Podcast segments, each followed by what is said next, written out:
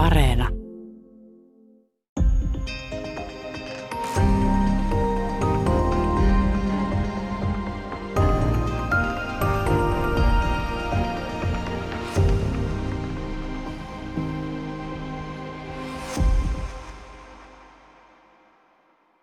Hyvää päivää. Täällä on tänään vieraana kulttuurihistorian dosentti Reima Välimäki. Me puhutaan historian poliittisesta käytöstä. Äh, hyvin laaja aihe ja tällä hetkellä pelottavan ajankohtainen, kun kansallisvaltiot ja imperiumit taas nostelee päätänsä. Äh, rajaus tästä alta pois, että historian poliittinen käyttö, voiko sellaista olla kuin historia, jossa ei ole minkäänlaista poliittista ulottuvuutta mukana?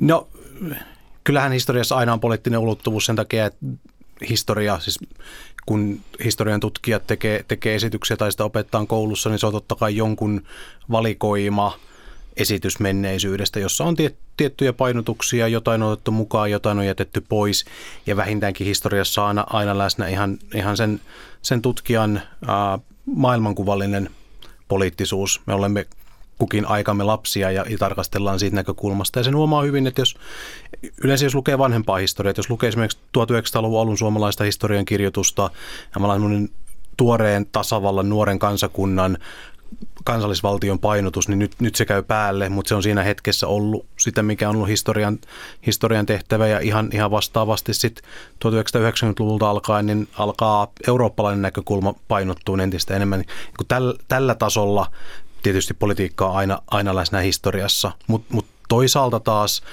ää, kyllä kuitenkin esimerkiksi historian tutkijat lähtökohtaisesti pyrkii totuudellisuuteen, tasa, tasapuolisuuteen ja eikä sitten pidä myöskään lähteä niin liialliseen relativismiin siitä, että historia olisi aina politisoitunutta. Et ei, ei ole analyyttisesti kovin järkevää sanoa, että historia on tai kaikki historian käyttö on poliittista, vaan että on kuitenkin järkevää tehdä ero, ero siihen, että on, on tietoista esimerkiksi vallan valtajärjestelmien legitimointia, vallas, vallassa olevien maailmankuvan tukemista historian avulla. Esimerkiksi poliittisten toimien oikeutuksen hakemista historiassa, vaikka tämmöinen kuin revanssiajattelu, että me olemme historian uhreja ja nyt, nyt haemme oikeutusta, tai sitten tiettyjen historian vaikeiden kohtien vaikeneminen myös kouluopetuksessa. Ja täl, tällöin siinä on, on selkeä vallan niin kuin nykyhetkeen tähtäävä poliittisen käytön, käytön ulottuvuus, joka on kuitenkin eri kuin semmoinen yleinen, sanoisiko identiteettiin tai maailmankuvaan liittyvä, liittyvä poliittinen ulottuvuus. Tämä on mun mielestä hyvä erottelu tässä näin, koska nyt kun me keskustellaan niin historian poliittisesta käytöstä, niin totta kai esimerkitkin on tällaisia hieman omaan aikaansa sidottuja, mutta ää, voisi ehkä sanoa, että tässä on niin korostuneen poliittisia esimerkkejä, mitä me tänään tässä otetaan esiin, sillä tavalla, että niitä voidaan sitten katsoa taas historiallistieteellisesti. Mä mennään tästä suoraan esimerkkeihin, mennään Suomeen ja tuota, suomalaiseen oikeastaan nationalistiseen historiankirjoitukseen 1920-luvulla ja, ja, ja, ja tällaisen ikään kuin joskus viikinkiajaksekin kutsuttu ajatuksen siitä, että ennen kuin Ruotsi tuli ja ikään kuin kristillisti Suomen oli olemassa joskus 800-luvulla ja sitä ennen suuri kuninkaiden aika, suomalaiskuninkaiden aika, jonka ruotsin mieliset ovat sitten kätkeneet salaliiton omaisesti. Tässä on sitten niin kuin, äh, tässä oli hyvä esimerkki siitä, miten historia voi poliittisesti käyttää. Äh, sä oot tutkinut tätä laajemmin, eli, eli voisiko se joku idioottamisen kysymyksen, että faktaa vai fiktiota, mutta mä keksiä joku paremman hetkinen. Eli tuota, tuota, mihin tarpeeseen syntyi tällainen kummallinen Suomen kuningasajan etsiminen tähän niin kuin ikään kuin nuoren kansakunnan syntyvaiheeseen? Joo, tavallaan mun ajatus Suomen muinaista kuninkaista, niin se, se tulee alun perin 1600-luvun historian kirjoituksesta kaikki vaiemmin tavallaan sie, siellä tietyissä teoksissa luodaan, luodaan kuningasluettelut perustuen semmoiseen luovaan keskiaikaisten lähteiden, lähteiden tulkintaan ja oman ajan historiakäsitykseen, jossa historia voi olla vaan, jos on hallitsija luettelo. Ja, ja sitten nämä kuitenkin hylätään suomalaisessa akateemisessa historian tutkimuksessa jo Henrik Gabriel Portaanin aikaan, eikä ne koskaan sinne palaa. Että ei 20-30-lukujen keskiään tutkijat, joiden eturiviin kuuluu Jalmari Jaakkola, niin ei ei he puhu mistään Suomen muinaista kuninkaista. Mutta se, se ajatus elää ja se on ikään kuin yksi osa semmoista jatkumoa, mihin kyllä myös akateemiset historian tutkijat vastaa. Eli, eli siinä jo 1800-luvun lopun, kansallisromanttisen historian kir- kirjoituksen ja, ja kansallisuusaatteen aikana, joka sitten sit jatkuu itsenäistymisen jälkeen, niin siihen kuuluu tarve löytää, että koska Suomella ei ole omaa valtiollista historiaa, eikä, eikä jatkumoa siinä, eikä omaa kunniakasta suurvalta-aikaa tai muuta, niin se ikään kuin itsenäisyyden luonnollinen pohja, joka, joka nähdään, että se pitää olla, niin se haetaan sit kaukaista menneisyydestä. Ja syntyy tämmöinen aja, ajatus muinaisesta itsenäisyydestä. Ja tätä käsitettä kyllä käytetään. Se, ja se tavallaan ehkä yleisimmässä, jos ajattelet, että se Suomen muinaisten kuninkaiden historia on sitten semmoinen äärimmäinen näennäishistoriallinen tulkinta, mutta semmoinen 20-30-luvulla laajasti historiakulttuurissa jaettu käsitys siitä, että niin sanottuna kalevalaisena aikana tai heimojen aikana, eli, eli ennen kristillistymistä, ennen Ruotsin vallan aikaa, niin siellä on ikään kuin semmoinen proto, proto-itsenäisyys. Ja sitten kyllä historian tulkinnoissa esimerkiksi Jalmari Jaakkolan Arvi Korhosen työssä tätä venytetään, eli, eli ensimmäisen ristiretken ja, ja sitten Ruotsin valtio, Ruotsin valtakunnan valtiomuodostuksen historiaa kirjoitetaan niin, että siellä pyritään maksimoimaan suomalaisten toimijuus. Suomalaiset esitetään käytännössä ruotsalaisten liittolaisina, ikään kuin he, he pyytävät ruotsalaisia apua ja tasavertaisina solmivat, solmivat liiton Novgorodia ja sitten Moskovaa vastaan. Ja, ja tämä, tämä juonne näkyy semmoisessa yhdessä suomalaisen historiankirjoituksen, historian opetuksen myyttikäsitteessä, eli Ruotsi Suomessa, jota ei koskaan aikalaislähteessä löydy, mutta se, sen juuret tulee tuosta, että pyritään maksimoimaan suomalaisten toimijuus ja esittää se ikään kuin jonkinnäköisenä, no ei ehkä nyt valtioliittona, mutta mahdollisimman lähelle sitä, sitä menevänä. Ja enää, jos ne laittaa jatkumolle, niin sen, sen toisessa päässä on Suomen muinaisten kuninkaiden salattu historia, jonka svekomaanit yrittävät piilottaa. Ja sitten toisessa päässä siellä ennen sotia on, on tämmöinen Suomen proto, proto-itsenäisyyden etsiminen ennen kirjoitettua historiaa. Jatketaan tätä vähän toisesta kulmasta kohtaa. Täällä on tänään siis vieraana kulttuurihistorian dosentti Reima Välimäki ja me puhutaan historian poliittisesta käytöstä. Mm, yksi asia, jos ruvetaan puhumaan siis tällaista fantasioista ja näistä kuningasmenneisyyksistä ja tällaisista, on se, että tällainen pseudotiede tai, tai mukatiede, tälle voi antaa vähän eri määrittelyjäkin, ähm, mutta tota, usein ne ikään kuin olisiko oikea termi apinoi, ne apinoivat tavallaan tieteellistä tekstiä, tieteellisiä metodeja ja tämän kaltaisia saadakseen se jotenkin näyttämään tieteelliseltä. Erityisesti tämä tulee jossain vaihtoehtohoidoissa ja muissa väliin, mutta ehdottomasti myös historiassa. Eli millä tavalla, äh, millä tavalla että sanoisiko tällainen no, roskatiede yrittää mm, kertoa oman historiansa näin, näin tai, tai siis sen tieteellisyydestä? Se on jo ilman muuta totta, tai se on ihan, ihan näin näissä tieteen määritelmässä, että se jäljittelee tieteellisiä esittämistapoja. Esimerkiksi ja sitten historian osalla pyritään viittaamaan alkuperäislähteisiin, mutta se mikä tekee, mikä siirtää sitä sinne näennäistieteen kentälle, niin on, on se, että lähteet käytetään äärimmäisen valikoivasti.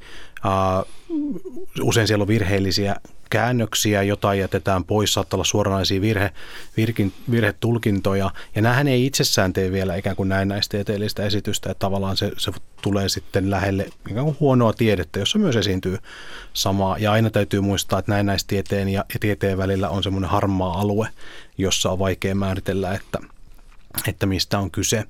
Mutta mut, sitten sel- selkeästi näennäistieteellisissä esityksissä on usein jonkinnäköinen salaliittoteoria-ajatus. Eli ne, ne esittää, että niissä on sellaista luotettavinta mahdollista tietoa, tässä tapauksessa historiasta, jota tutkijat, viran, viranomaiset, media ei halua kertoa. Siellä takana on joku, joku suuri, suuri yrit, yritys piilotella sitä.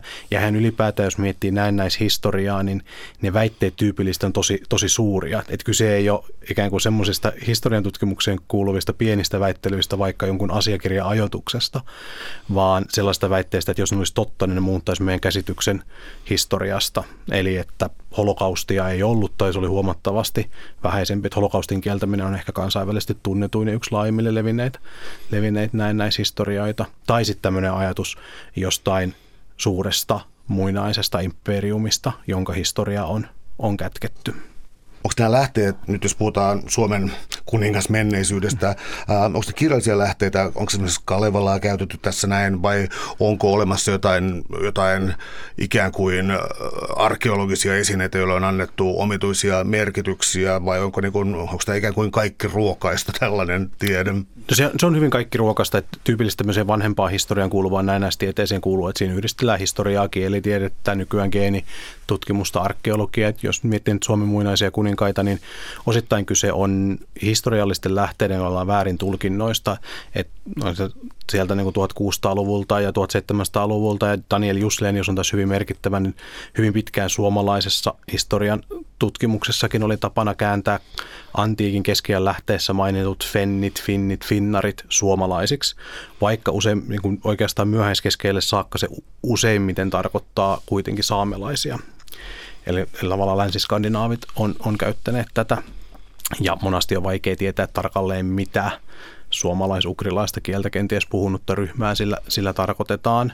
Ja, ja, mutta sitten tulee arkeologisia lähteitä, esimerkiksi se, että Suomesta löytyy viikinkäaikaisia mie- miekkoja tulkitaan siksi, että niiden täytyy olla kuninkaiden miekkoja, vaikka nyt kertoo ylipäätään rautakautisen yhteiskunnan sotaisuudesta. Sitten on ihan suoraan tällaisia ajatusvirheitä, että esimerkiksi pronssikautisia hautaröykkiöitä, joissa on, jossa on kansanperinteessä nimiä kuningashauta, niin niitä halutaan tulkita, vaikka sitten yleisesti nämä muinaiset kuningaskunnat kuitenkin sijoittaa rautakaudelle, että siinä on semmoinen tuhannen vuoden heitto. Mutta tämän, tämän kaltaisia konstruktioita.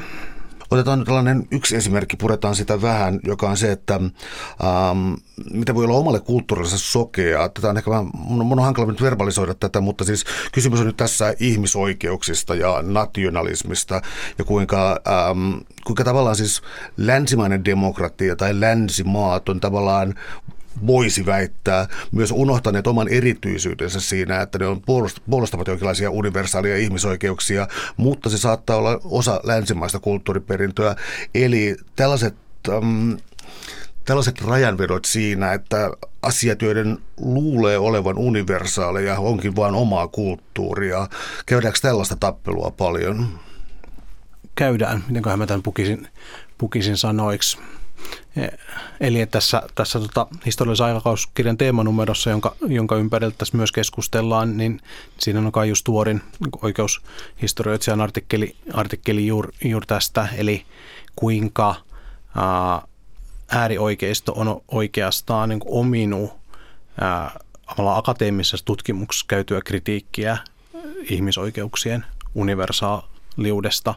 Ja, ja tavallaan se akateemisen tutkimuksen kritiikki on hyvin, hyvin perusteltu, että, sinne, että ne on monella tavalla länsimainen projekti ja, ja että ja ne perustuu pitkälti, pitkälti länsimaisiin arvoihin ja osittain joskus niiden myös pakottamiseen muihin, muihin systeemeihin, mutta mut, sitten sit kun se otetaan poliittiseen käyttöön ikään kuin tällainen tämän kaltainen keskustelu, niin sillä voi olla yllättäviä seurauksia. Jos sen akateemisen kritiikin tarkoituksena oli kiinnittää huomioon siihen, että länsimaat ei tunnista omaa erityisyyttään, niin sitten sen poliittisessa käytössä se kääntyy siihen, että länsimaat ovat erityisiä ja sitä erityisyyttä pitää puolustaa ja se toimii todisteena siinä, että muista kulttuureista, esimerkiksi islamilaisista kulttuuripiiristä tulevat, he eivät voikaan jakaa tätä samaa ihmisarvon käsitystä, joten meidän ei pidä ottaa heitä tänne ja he uhkaavat, uhkaavat tätä järjestystä. Eli, eli silloin sitä käytetään lujittamaan semmoisen niin kuin kristillisen Euroopan kulttuuriperinnön erityisyyttä ja sen, sen puolustamista kun historia käytetään poliittisesti, niin usein jotain pyritään myös sitten omimaan. Kyse voi olla maantieteellisestä alueesta, kyse voi olla jostakin kulttuurista, kyse voi olla joskus jostakin jopa raamatun heimoista on, käyty, on käytetty tota, tai on käyty taistelua niistä. Eli äh, kulttuurin omiminen ei tässä appropriation mielessä, vaan siis oikeastaan siis sellainen niin verinen kulttuurin omiminen, niin onko se ikään kuin perusmuoto, onko se niin nationalistinen ikään kuin oman historiallisen perinnön varastaminen? Ky- kyllä se kuuluu, kuuluu siihen ollaan nationalistiseen historiapolitiikkaan 1800-luvulta lähtien. Mä oon paljon, paljon viime viikkoina, kun, kun Ukrainan sota on käsillä ja siihen liittyvä Putinin sodan oikeuttaminen historialla, niin muistin uudelleen 20 vuotta vanhat sanat, jotka keskiajahistorioitsija Patrick J. J. Gary kirjoitti kirjassaan Myth of Nations, jossa hän käy läpi sitä, että miten, miten ikään kuin eurooppalaiset valtiot löytävät keskiaikaisen menneisyytensä 1800-luvulla ja, ja sitä käyttävät oikeuttaa nykyisyyttä. Ja hän, hän siinä kirjoittaa kuitenkin aikana, jolloin kaikki oli huomattavasti optimistisempia vaikka, vaikka tota, läntisen Euroopan laajenemisesta ja näin, näin niin siitä, että, että tällainen etninen nationalismi siinä mielessä, että vedetään suora yhteys myöhäisantiikin varhaiskeskiään kansakuntiin ja oikeutetaan niillä esimerkiksi valtioiden rajoja, niin, niin se on pseudotiedettä, joka on tuhonnut Euroopan kaksi kertaa ja se voi tuhota se vielä kolmannen kerran. Ja tietyllä tapaa me valitettavasti nähdään tässä hetkessä juuri tätä kehitystä. Se ongelmallisuus tulee siitä, että, että totta kai me voidaan ihan perustellusti vetää historiallisia jatkumoja tiettyihin valtiokokonaisuuksiin keskeään. Vaikka Ruotsin, Tanskan, Norjan kuningaskunnat, mm, iso, tai no ehkä niin kuin yhdistyneet kuningaskunnat, kaikkien niiden juuria voi, voi löytää keskeaikaisista valtiokokonaisuuksista. Ja, mutta, mutta kun se ongelma on, on se, että siihen matkan varrelle mahtuu monen, monenlaista hajaannuksen yhdistymisen kuin eri, erilaisten imperiumien ja valtioiden aikaa. Ja sitten jos se yritetään rajata ja vetää juuret johonkin idealisoituun vuosisatojen takaisin valtiokokonaisuukseen, jolla oikeutetaan rajat, niin siinä tehdään usein väkivaltaa naapurikansoille, siinä tehdään usein väkivaltaa omille kansallisille vähemmistöille, tavallaan sitten siihen historiankirjoituksessa siinä, siinä helposti laitetaan jotkut vähemmistöt ikään kuin vie, vieraan, kirjoitetaan vieraaksi, ei, ei ikään kuin kansakunnan ytimeksi. Se kansakunnan ydin määrittää, määrittää johonkin, ja se on usein varsin, varsin tota, keino, keinotekoinen, mitä, mikä nyt näkee, näkee siinä tavallaan yrityksessä, että yksi Putin haluaa nähdä, että Kiovan Rus on, on henkinen perintö, siis keskiaikainen ruhtinaskunta, jo, jonka perillisiä sekä, sekä venäläiset, ukrainalaiset että valkovenäläiset on ja Putinin ajattelussa, niin tämä, tämä tarkoittaa, että ne muodostavat ikään kuin yhden, yhden kansan, millä hän sitten oikeuttaa, että hän ikään kuin isovelinä siellä sitten puuttuu näiden muiden, muiden kansakuntien toimintaan. Ja sehän se, en, en ole itse venäläisen, venäläisen tota historian käytön tutkija, mutta on ollut ilo, ilo tehdä yhteistyötä hyvien, hyvien sen sen tutkijoiden kanssa, ja sitä on oikeastaan tässä hetkessä pakko, pakko kommentoida, niin, niin si, siinä se, kun siinä näkyy hyvin, hyvin vahvasti se, että pyritään historian käytöllä kyseenalaistamaan Ukrainan olemassaolo ikään kuin suvereenina valtiona ja mitenkään luonnollisena kan, kansakuntana. Että se on, se on aika hurjaa, mitä sieltä tulee. Eletään tässä maaliskuun loppupuolta 2022 ja mä en ainakaan pysty pitämään nyt tätä Venäjää täältä ulkopuolella. Ja mä voi laittaa noita muistiinpanoja vähän sivuun. Eli tota, joo, siis Putin sanoi, että Ukraina valtiota ei ole, vaan se on ikään kuin Leninin rajojen vetämistä ja Krimin lahjoitti Rutschev ja niin eteenpäin. Uh, tai historisella taustalla olisi sitten mistä Nestorin kronikasta 800-luvun lopusta, jossa sitten on uh, Ruurik, joka velinen perustaa siis tämän nämä Rus-valtakunnat, eli, eli on Kiovan Rus ja on Novgorodin Rus ja on Moskovan Rus. Mä en muista millä nimillä noita kutsuttiin. En ole myöskään tässä asiantuntija, mutta nämä on näitä, mitä on ihmetellyt. Ja, ja myytti, Venäjän myyttiin kuului ikään kuin sellainen kummallinen, että ne itse olivat siellä hyvin avuttomia, eivätkä osanneet hallita itseään, ja ne pyysivät sitten Ruurikin ulkopuolelta. Ja tämä nyt on yksi tällainen juttu, mihin Putin vetoo katoaa. Siis tällainen täysin käsittämätön, siis Ruurikin historiallisuudesta voidaan kyllä puhua, mutta tota, tällainen niin täysin myyttinen sitä, että on oikeastaan kolme Venäjää ja Kiovan Rus on yksi näistä Venäjistä ja ollut aina sen osa.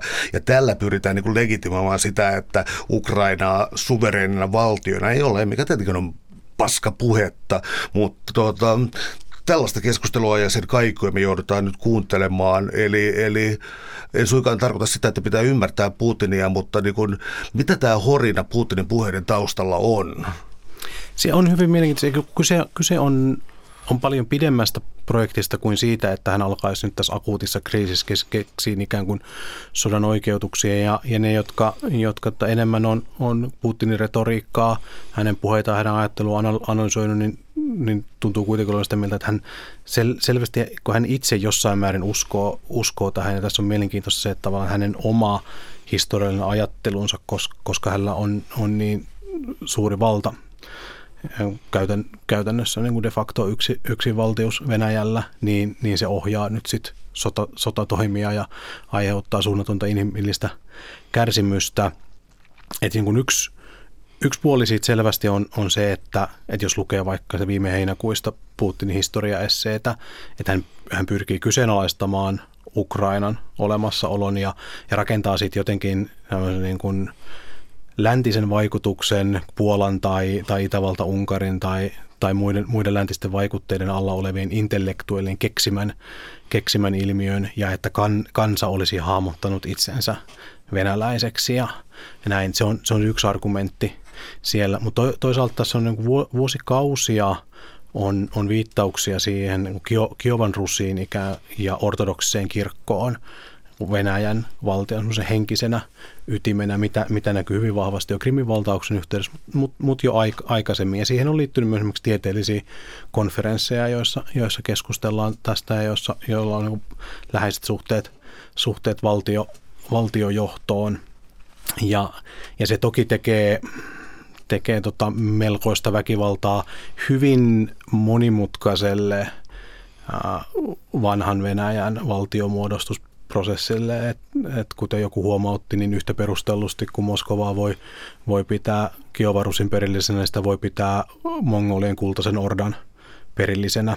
Eli, eli siellä on monia ruhtinaskuntia, jotka kilpail, kilpailee vallasta 1200-luvulta 1400-luvulle hyvin vahva mongolien vaikutus. Ja sitten 1400-luvulla Moskova näistä ruhtinaskunnista ottaa, ottaa johtoaseman. Ja jos sieltä lähtee, niin ikään kuin kirjoittaa sen, sen aikaisempien ruhtinaskuntien historian omaksi, osaksi omaa historiaa. Sinänsä tähän ei ole Putinin keksintöä, että Venä, Venäjän valtion tuhatvuotinen historia alkaa Kiovan rusista, mutta siitä on nyt tullut ajan, ajankohtaisten historiataisteluiden kenttä. Ja tässäkin ajattelu, siis niin kun, jos puhutaan Kiovasta oikeasti siis, niin kun siis kirkollisena valtiollisena voimana, niin se tässä siis suntuisi nopean päähänlaskun perusteella ollen olemassa 500 vuotta ennen Moskovan, Moskovan hallintokautta taas siis. Ja tästä, tästähän on noki, nokitellut kesken, että jossain vaiheessa oli tämmöinen Twitter-vaihto, en nyt muista tarkalleen, koska se oli, mutta ne oli ihan niin ulkoministeriötason edustajia, jossa, jossa tota, ukrainalaiset laitto kuvaa Kiovan katedraaleista ja koivumetsästä ja sanoo, että silloin kun Kiovassa oli tätä, niin Moskovassa oli tätä. Ja, ja eli, eli totta kai se historian käyttö on, on myös, myös siellä Ukrainan puolella, mutta, mutta toki tässä tällä hetkellä se niin kuin vahva valtiojohtoinen historiavääristely ja, ja sillä, kun väkivaltaisen aggressio oikeuttaminen, niin se tapahtuu kyllä Venäjän toimesta. Tämä on vaikea, koska siis äh, tuollaista on myös sitten tietysti provokaatioita, eli tulee sellainen halu itse sitten mennä mukaan tähän debattiin ja ruveta käyttämään ikään kuin samankaltaista argumentaatiotapaa ja siitä pitäisi pyrkiä eroon. Eli mä otan nyt itse tästä omasta raivostani yhden askeleen taaksepäin ja puhutaan vaikka etnisiteetistä Venäjällä. Eli Ruurik, ruotsalainen, suomalais-ugrilainen, slaavi, viikinki, äh, mikäs tämä hahmo mahdollisesti oli, joka näin kutsuttiin apuun perustamaan äiti Venäjää. Niin on tietysti täytyy lähteä siitä, että kyseessä on keskiaikaisen kronikan hahmo, joka saattaa olla historiallinen tai sieltä saattaa olla historiallinen ydin, mutta toki se hänen henkilöhistoriansa on puhtaasti ikään kuin venäläisen kroniikkakirjallisuuden tuote ja siitä ei kannata tehdä liikaa, liikaa päätöksiä. Mutta mut tosiaan sen keskiaikaisen legendan mukaan tosiaan skandinaaviruhtinas, joka kutsuttiin hallitsemaan, hallitsemaan keskenään ristiriitaisia salavilaisia ja myös suomalaisukrilaisia heimoja.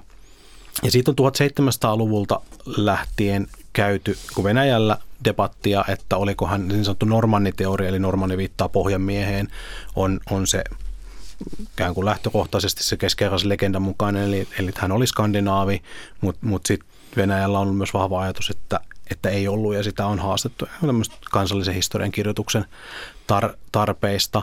Se on ottanut mielenkiintoisia kier- kierroksia, eli, eli tästä mun, mun johtamasta seurohistoria- ja verkostutkinnassa niin, niin Heta Aali ja, ja Mila, Mila Oiva tutki, tutki tätä asiaa ja miten, miten se keskustelu ruurikin geneettisestä perimästä, minkä sitten geenitestit on mahdollistanut, miten se siir- siirtyi myös Suomeen. Eli siinä on taustalla semmoinen jo toistakymmentä vuotta vanha hanke, jossa, jossa tota, pyrittiin selvittämään, että mikä on ruurikin geneettinen perimä. Sitä ei ole tehty niin kuin Nykyään on paljon pinnalla muinais-DNA-tutkimus, jossa löytyy rautakautisia keskiaikaisia hautoja, vanhempiakin hautoja, ja, ja sitten niistä pystyy eristämään geneettistä materiaalia ja tekemään niin perusteltuja johtopäätöksiä sitä, että mikä mahdollisesti on ollut muinaisten populaatioiden geneettinen perimä. Ja sitten näitä on tehty esimerkiksi Englannissa muistaakseni Richard kolmannen hautalöydön yhteydessä, mutta tässä ei ollut kyse siitä, eli, eli ei ole mitään spekulaatiota, että olisi ruurikin, ruurikin tai hänen suoran jälkeläisen hauta, vaan, vaan se tehtiin elossa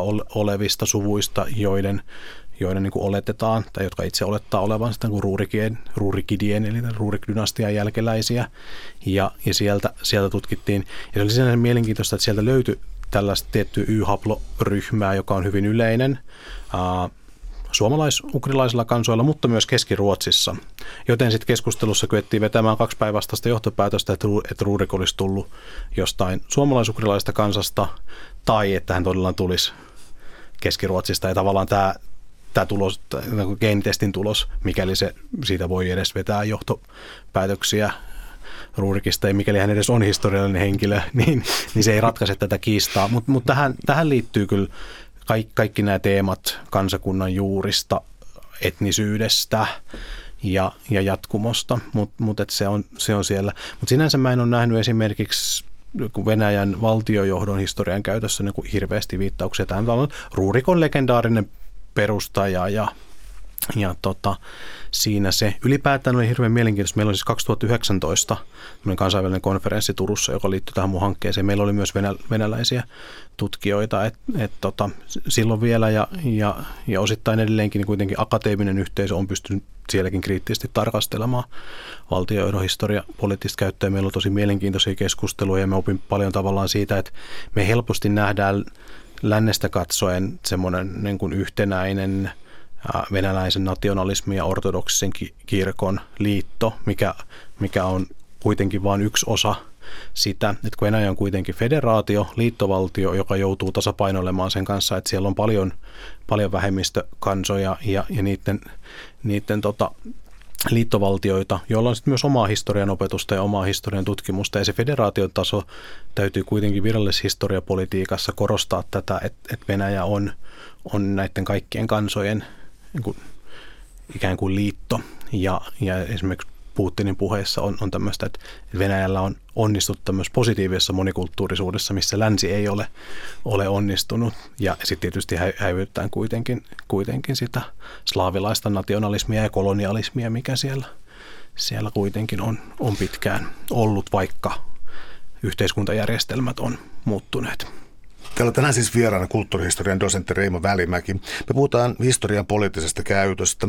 Um, siirrytään askel länteen päin. Eli tota, EUn suhteen on joskus aiheuttanut hieman hämminkiä siis se, että EUssa on sellaisia jäseniä kuin Puola ja Unkari, jotka, jossa oikeusvaltioperiaate on kyseenalaistettu voimakkaasti ja, ja, ja jotka on sellaisia, joita oltiin, jo, oltiin jopa viemässä siis äänioikeutta EUn päätöksenteossa.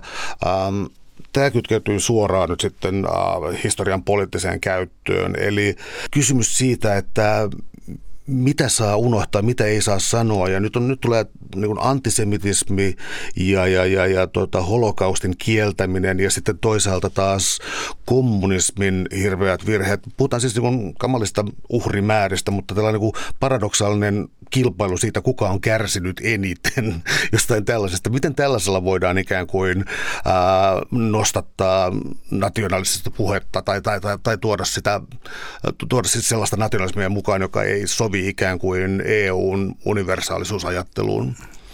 Joo, se on hankala kysymys, kysymys EU-ssa ja, ja tässä tai historiallisen aikakoskinen teemanumerossa on Katalin Miklossin erinomainen, erinomainen artikkeli tästä. Unkari ja Puola on, on tosiaan aika aika tota, erityisiä tässä, mutta taustalla on, on niin kuin viittasit, niin, näiden maiden traumaattinen historia osana totalitaristisia järjestelmiä, mikä on, on kaikki täysin totta, mutta sitten sit juuri tämä ikään kuin EUn muistipolitiikka, jossa, jossa jo tota ennen itälaajenemista niin holokausti oli noussut sellaiseksi tavallaan ihmiskunnan jaetuksi kärsimykseksi. Ja tämä myös tietysti liittyy saksalaiseen menneisyyden hallintaan ja, ja syyllisyyskeskusteluun ja, ja, ja, ja kaikkeen siihen. Ja, ja sitä ei, ja monessa läntisessä maassaan, jos me helposti ajatellaan, että historian poliittinen käyttö koskee totalitaristisia järjestelmiä, meille tulee välittömästi mieleen Venäjä, Turkki, Kiina, EU-ssa sitten sitten tota, autoritarismin kanssa flirttailevat Unkari, Puola, mutta mut, kyllähän sitä eri muodoissaan on, on myös läntisissä demokratioissa ja monessa Länsi-Euroopan valtiossa on, on esimerkiksi holokaustin kieltämistä koskevat muisti, muistilait, eli tavallaan sen kyseenalaistamisesta voi, voi rankaista. Ja, ja sitten kun, kun EUn itälaajenemisen myötä entiset Itäblokin maat tuli osaksi tämä eurooppalaista perhettä, niin siinä syntyi tarve tuoda heidän uhrikokemuksensa ennen kaikkea kommunismin alla niin osaksi tätä kertomusta. Ja sitten myös se pettymys siitä, että sitä ei alkuun otettu. Tavallaan län, läntisen Euroopan maat ei halunnut jotenkin suhteellistaa sitä, sitä niin kuin holokaustin ylittämätöntä asemaa. Toki se otettiin askeleen siihen suuntaan, että nykyään meillä on, meillä on esimerkiksi eurooppalaiset muistopäivät, jossa, jossa muistetaan sekä, sekä natsismin että stalinismin uhreja – mutta mut, tämä aiheutti sen, sit, sit sen, mikä vahvimmin näkyy Unkarissa ja, ja Puolassa, että kun siellä pääsi kansalliskonservatiiviset puolueet valtaan, niin alkaa perustaa omia instituutteja, laatiin omia, omia muistilakeja, jo, joissa rakennetaan hyvin, hyvin vahvasti uhrinarratiivi näille kansoille ja nostetaan esiin lähinnä heidän, heidän asemansa niin kuin esimerkiksi vastarintataistelussa. Ja siis konkreettisesti kielletään esimerkiksi Puolassa keskustelu siitä, että, että puolalaiset oli osa syyllisiä holo, holokaustiin ja tavallaan halutaan vai, vaieta se, se tota, pitkä kuitenkin antisemitismin historia, mikä, mikä siellä on. Ja sehän ei ole mitenkään uusi, se on, se on jo sosiaalisen järjestelmän alla, että, että Uh, Primo Levi, joka on kirjoitti kuuluisan kirjan Tällainen on ihminen, siis hän oli Auschwitzista selviäjä, niin hän, hän jo, onkohan tämä ollut 70-80-lukua, niin hän oli hyvin järkyttynyt, kun sen puolalaisesta käännöksestä oli, oli poistettu ne kohdat, jotka osoitti puolalaisten osallisuutta holo, holokaustiin ja, ja antisemitismiin. Eli sinänsä tämä ei ole, ei ole uusi, mutta se on, se on nyt todella todella pinnalla siinä. Ja sitten siihen liittyy kaiken näköiset kysymykset syyllisyyksistä ja, ja tavallaan historian ja, ja sitten kuitenkin rikosoikeudellisen syyllisyyden limittyminen keskenään. Onko mitään, ähm, tarkoitan, että Saksa on um, tapellut historiansa kanssa tietenkin ja, ja siis joutunut käymään keskustelua, tai siis joutunut käymään siis ikään kuin sisäistäkin keskustelua, dialogia tuota, natsin menneisyydestä ja, ja, ja joskus on, kun joku olisi halunnut tehdä jonkinlaista ekseptionalismia, että vain Saksa kykenee tuollaiseen.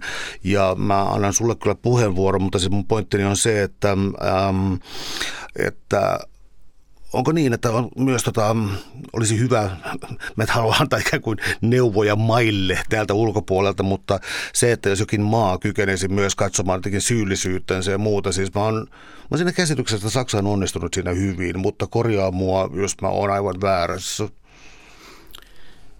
Joo, ehkä nyt sanon, että Saksa on voinut onnistua siinä niin hyvin kuin siinä, siinä voi onnistua. Että totta kai, totta kai siinä on, on omat omat ongelmansa ja sitten se, sit se aiheuttaa välillä kummallisia tavallaan äärimmäisiä reaktioita. Mä muistan, mä olen itse ollut Saksassa 2012-2013, mä olin väitöskirjaa tehdessä siellä paikallisyliopistossa ja se oli aikaa, kun jälleen kerran niin konflikti Israelin ja palestiinalaisten välillä kärjistyi ja, ja totta, tankit, tankit ajo Kaasaan ja ammuttiin raketteja ja, ja näin. Ja sitten kun siitä käytiin erässä lounaspöydässä vähän kriittistä keskustelua, niin siellä paikallinen kollega – historian professori totesi, että Saksa on historiansa takia velkaa Israelin valtion tukemisen kaikissa tilanteissa. Tästä ei keskustella. Ja, ja silloin mä havainnoin, havainnoin sen, että myös, se saksalaisen valtavirta lehdistön uutisointi, se Israelin palestinan konfliktista on, on erilaista kuin muissa länsimaissa. Että kyllä ne Israelin sympatiat näkyy huomattavasti, huomattavasti enemmän. Mutta se on toki, toki myös, myös ymmärrettävää. Uh, et se, se mikä, mä luin tässä äskeittäin Aleda Asmanin viimeisimmän kirjan, aivan kuin Wiedererfindung der, der Nation, kan, kansakunnan uudelleen löytäminen, jossa hän purkaa sit tiettyjä epäonnistumisia tässä. Aleda Asman on hyvin merkittävä kulttuurisen muistin tutkija ja hän, hän myös itse kriittisesti käy läpi sitä kulttuurisen muistin tutkimisen traditioa ja sitten ennen kaikkea Sa- Saksassa ollutta kaikenlaisen kansallistunteen kieltämistä. Ja, ja kuinka se on antanut sit, kun sitä ylipäätään niin kuin koko kansakunta, nation, nationalismus, kun, ne, kun sanat on ollut pannassa, niin, niin, niin näin totaalinen kieltäminen on, on johtanut, antanut sit tilaa niille voimille, jotka haluaa hyväksikäyttää ja, ja kirjoittaa revisionistisesti historian uudelleen. Ja esimerkiksi AFD-puolueessa, oikeistopopulistisessa puolueessa on hyvin vahva sellainen historiapolitiikka, jossa pyritään vaikenemaan Saksan historiaa vaikeista kohdista ja nostaa sieltä ikään kuin saksaisen kulttuurin suuria nimiä ja, ja käsitellä sitä, sitä sitä kautta. Ja, ja Asman on sitä mieltä, että näin ei pitäisi tehdä, että, että myös tutkijoiden pitäisi uudelleen ottaa se käsittelyyn ja, ja todeta se, että kuitenkin sille kansakunnan määrittelylle, jonkinnäköiselle kansakunnan historialle on, on tarve. Ja, ja se tarve itse asiassa korostuu, kun kun tulee vaikka paljon maahanmuuttoa muualta. Et on, on parempaa, että kansakunnalla on selkeä itseymmärrys, mihin ihmiset voi tulla, minkä ihmiset voi omaksua ja tuoda siihen omat piirteensä, kuin se, että on semmoinen epätietoisuuden tila siitä, että mitä me ollaan ja mistä me tullaan ja pelkkä ikään kuin syyllisyys, syyllisyys siellä. Mutta tavallaan tämmöisessä, kun kansakunnan määrittelyssä, niin Asmanin mukaan valtiot voi, voi valita tämmöisen – avoimen, inklusiivisen, demokraattisen tien, jossa ei esimerkiksi mennä etniseen nationalismiin, vaan, vaan tota, hyväksytään vähemmistöjä, otetaan, otetaan uusia virtauksia, tai ne voi valita sellaisen niin kuin brutaalin, militaristisen, sulkeutuneen nationalismin tien. Ja hän on sitä mieltä, että pitäisi ruokkia sitä avointa kansakunnan määrittelyn tietä, jotta ei anneta tilaa, tilaa tälle brutaalille, väkivaltaiselle nationalismille. Täällä on tänään siis vieraana kulttuurihistorian dosentti Reima Välimäki. Me puhutaan historian poliittisesta käytöstä.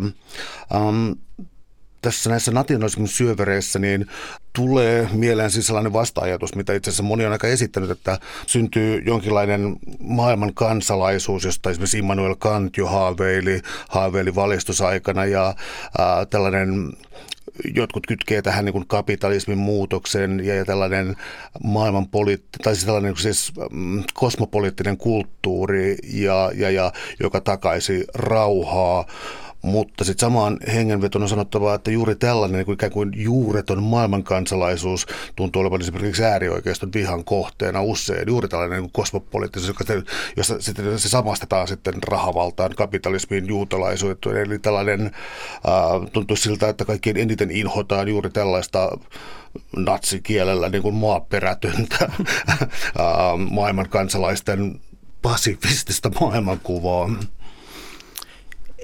Joo, joo, kyllä siis ilman muuta se on, se on ehdottomasti yksi, yksi vihollinen ja, ja onhan se tietyllä tavalla ollut, ollut iha, ihanne. Ja jos nyt miettii vaikka niin omaa opiskeluaikaa 2000-luvun ensimmäisellä vuosikymmenellä ja vaan näitä vuosia, jolloin niin EU-integraatiosta kuitenkin puhutaan lähin, lähinnä optimistiseen sävyyn. Mä, mähän on siis 90-luvun lapsi, mä oon silloin käynyt kouluun ja Euroopan unionin tullut meille aukes vaihto-ohjelmat ja, ja ikään kuin EU kaato, kaato rahaa siihen. Me, me käytiin itävaltalaisen koulun vieraana, me käytiin italialaisen koulun, koulun vieraana ja se jotenkin muistan sen tunteen siitä, että ikään kuin maailma on, on auki ja niitä mahdollisuuksia mahdollisuuksia tarjotaan ja, ja kyllähän siihen kuuluu aja, ajatus eurooppalaisesta kansalaisesta ja, ja monella tavalla se tietyssä tämmöisessä korkeasti koulutetussa tietotyöläiseliitissä on, on toteutunut, joka on voinut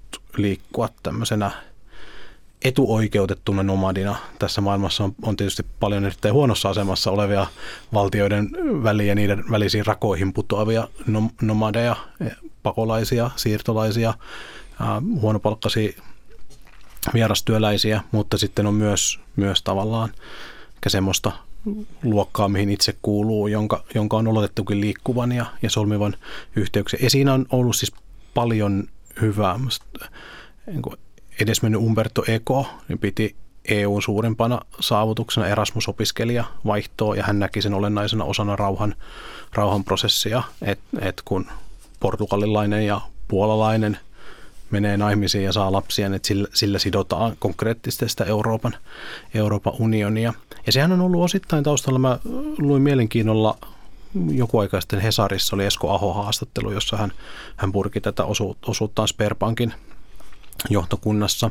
Ja kyllä siinä näkyy, näkyy tavallaan sitä ajatusta, mikä on ollut tietyllä talouselitillä, että sidotaan sitä Venäjän talouselittiä läntiseen maailmaan, läntiseen elämäntyyliin. Sehän on ollut pitkään se ikään kuin rationaliteettisen toiminnan takana ja, ja nyt yhtäkkiä se ei sitten toiminutkaan. Mutta mut ehkä tässä muutenkin on viime aikojen kriisissä, jos nyt miettii koronakriisin hoitoa, niin yllättäen kansallisvaltiot astui esiin ja alkoi tekemään hyvin vahvoja politiikkatoimia, jossa useimmissa maissa oli hyvin, hyvin vahva tuki yli poliittisten jako, jakolinjojen. Ja nyt, nyt sitten taas paljon, paljon synkempänä kriisinä, niin, niin, niin Putinin ja hänen valtaklikkiinsä toiminta kun katko kaikki nämä tämmöisen taloudellisen integraation siteet, mitä on yritetty ja sitten mentiin valtion voimapolitiikan tielle. Eli, eli kyllä mä näköisin, että tämän, tämän kaltainen elämäntapa on joka tapauksessa kriisissä ja nyt se uhka ei välttämättä tule pelkästään sitä, että, että äärioikeisto tai kansalliskonservatiivit näkis, näkis tämän vihollis,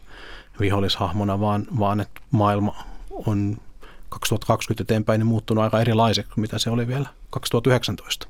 Mä koko ajan tässä kaadun vielä takaisin tähän tämän ajankohdan äh, puheenaiheisiin. Mä vanhattelin siis sitä, että EUhan, siis kun EU tuo byrokratiana nähty koneisto, niin siis sehän on niin nimenomaan tällainen, joka ei ole sitten kansallisvaltio tässä mielessä, mutta kun Venäjä hyökkäsi Ukrainaan, niin vaikuttiko siltä, että, että EU hämmästyttävällä tavalla ikään kuin, en mä sano, että se syntyy tuossa, mutta se niin kuin pakotti tekemään jonkinlaisen ryhtiliikkeen ja ikään kuin näyttää siltä, että Venäjä tuli synnyttäneeksi tällaisen niin kuin federaatiomaisemman rakenteen, siis niin taloudellisesti kuin kansainvälisoikeudellisesti.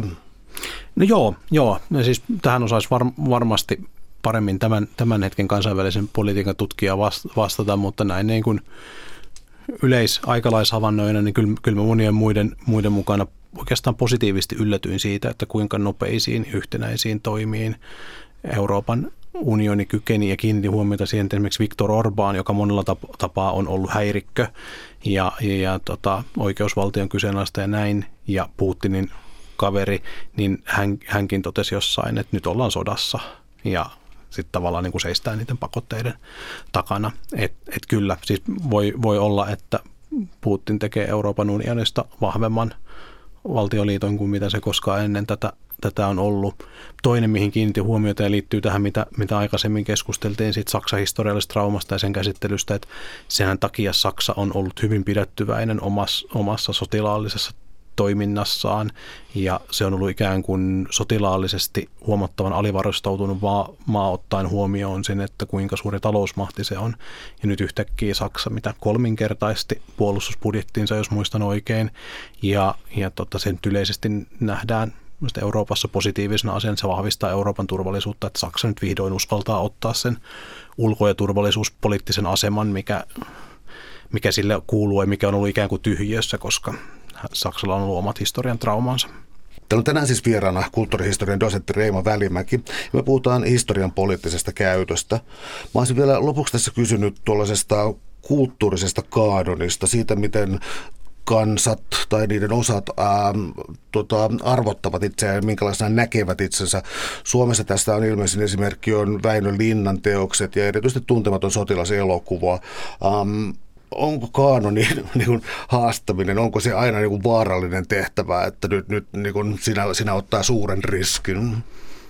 No joo, totta kai kaanonia vastaan kamppailu asettaa ainakin niin kuin henkilökohtaisen riskin ja, ja hyvin negatiiviseen palautteeseen. Ollaan tuntemattoman sot, sotilaan, niin se mitä mä siinä kiinnitän huomiota, että se liittyy ylipäätään siihen, että Suomalaisessa kulttuurisessa, kulttuurisessa muistissa, niin meillähän on me ollaan hyvin historiasuuntautunut kan, kansakunta. Me julkaistaan val, valtavasti historiateoksia sekä akateemista tutkimusta että populaaria teoksia. Ne on, ne on suosittuja. Meillä on historiadokumentteja ja, ja näin, mutta se on tällä hetkellä ja, ja oikeastaan sotien jälkeen, niin se on ollut hyvin lähihistoriaan suuntautunut. Ja lähihistorialla mä tarkoitan koko 1900-luvun historiaa. Mä olen kuitenkin keskeinen tutkija, tutkija itse. Mutta tavallaan sillä itsenä, itsenäisyyskamppailulle en, ennen kaikkea, kun tal, talvisodan, jatkosodan taistelulla, niin, niin sillä on se kodifioitu asema, minkä sitten tuntematon sotilas on, on niin kuin hyvin suurelta osaltaan kuin itse. Tai kun se, se on keskeinen osa, osa sitä, sitä kanonia. Ja se tavallaan täytti sen tyh- tyhjön siitä, että sit sodan, sodan jälkeen, kun yhteiskunta muuttui ja poliittiset valtasuhteet muuttu, niin se historiakulttuuri, mikä oli sotien välissä, tämmöinen menneisyyttä militarisoiva ja joka rakentaa Suomesta etuvartion itää vastaan ja, ja tavallaan jos, jos, jos lukee sodan aikana kirjoittuja historiateoksia, niin niissä kun suomalaiset historian professorit ihan suoraan sanoo, että kun Suomen kansallinen tehtävä on taistelu itää vastaan. Ja, ja se ei tietenkään sitten enää toimi 45 jäl, jälkeen. Ja, ja sitten sen tilalle tulee, tulee tota, muun muassa tuntematon sotilas, mutta tosin eihän se tullut silloin, onko 56 laineen filmatisointi, että et se, se semmoinen, että se esittää joka itsenäisyyspäivä, niin se on muistaakseni 2000-luvun ilmiö, mutta, mutta että se, on, se on saanut ehkä niin kuin suuremman painoarvon tässä, tässä tämmöisessä niin kylmän sodan jälkeessä vapaa, vapaammassa muistelukulttuurissa, niin, niin jossa, jossa sitten – tavallaan siitä tulee se suomalainen suuri kertomus. Onko jotain tavallaan niin vastalääkkeitä, koska nämä myytit on tällaisia, mm, historian myytit on siis sellaisia, ne on niin voimakkaita, että ne liikuttaa tunteita, tunteita myös radio tehtäessä, niin tuota, onko ähm, onko koulun historian opetus sellainen, joka antaisi jonkinlaisia aseita siis siihen, miten suhtautua kriittisesti historian kirjoitukseen. Eli, eli ää, mä oon ymmärtänyt, että historian opetus on aika lailla pikemminkin vähentynyt, mutta, mutta onko tällaista siis mediakriittisyyttä, mutta sitten myös historiakriittisyyttä? Opetetaanko sitä tarpeeksi? Opetetaan, Suomessa on hirvittävän korkeatasoinen historiaopetus, joka, joka katsoo opetussuunnitelmia ja historian oppikirjoja, niin kyllä ilman muuta niin lähde, lähdekritiikki on, on siellä läsnä. Ja Suomessahan on, on tota, kuitenkin yläasteen lukiohistorian opettajat, niin he on lukenut pääaineena historiaa yliopistossa ja sitten tehnyt siihen, siihen opettajakoulutuksen – sivuaineena, eli, eli osaamista löytyy. Mutta et ehkä kiinnittäisi huomiota, tota, että se historian opetusta on, on vähennetty esimerkiksi pakollisten kurssien määrää lukiossa. Uh, jos nyt miettii tuommoista vanhemman historian hyväksikäyttöä, vääristelyä, näennäishistorioita, niin, niin käytännössä meillä, meillä käydään esi, esimerkiksi Suomen keskiään uuden ajan aluhistorian niin, niin alakoulun lopussa – ja sitten siihen ei välttämättä palata. Lukiossa Suomen historia ennen vuotta 1809 on valinnainen kurssi. Ja kun, kun on tehty tutkimuksia siitä, että miten tämmöiset lähdekriittiset ja medialukutaidot siirtyy asiantuntemusalasta toiseen, ne ei itse asiassa siirry kauhean hyvin. Siis yleinen kriittinen ajattelu on tärkeä taito, mutta sen pohjana on aina jonkinlainen sen itse asian tunteminen. Eli tavallaan se ei riitä, että me opetetaan tunnistamaan vaikka tapoja vääristellä historiaa, vaan meidän itse asiassa pitäisi opettaa sitä historiaa, ja se olisi kaikkein paras vastalääke siihen. Meillä on pitkään ollut, ollut painotus siinä, että pitäisi lisätä luonnontieteiden opetusta, ja se on ilman muuta, muuta tärkeää, ja, ja esimerkiksi mä, mä näen ohjelmoinnin nykyään lähes kansalaistaitona tai ainakin sen perusteiden ymmärtämisen, mutta sam- samaan aikaan toivon, että yksi seuraus nykyisistä kriiseistä olisi, että muistettaisiin esimerkiksi historiaopetuksen tärkeys kansalaistaitona, koska kyllä, kyllä ei sitä kouluopetuksen merkitystä voi, voi vähätellä. Suuret kiitokset keskustelusta Reima Välimäki. Oli ilo. Kiitoksia.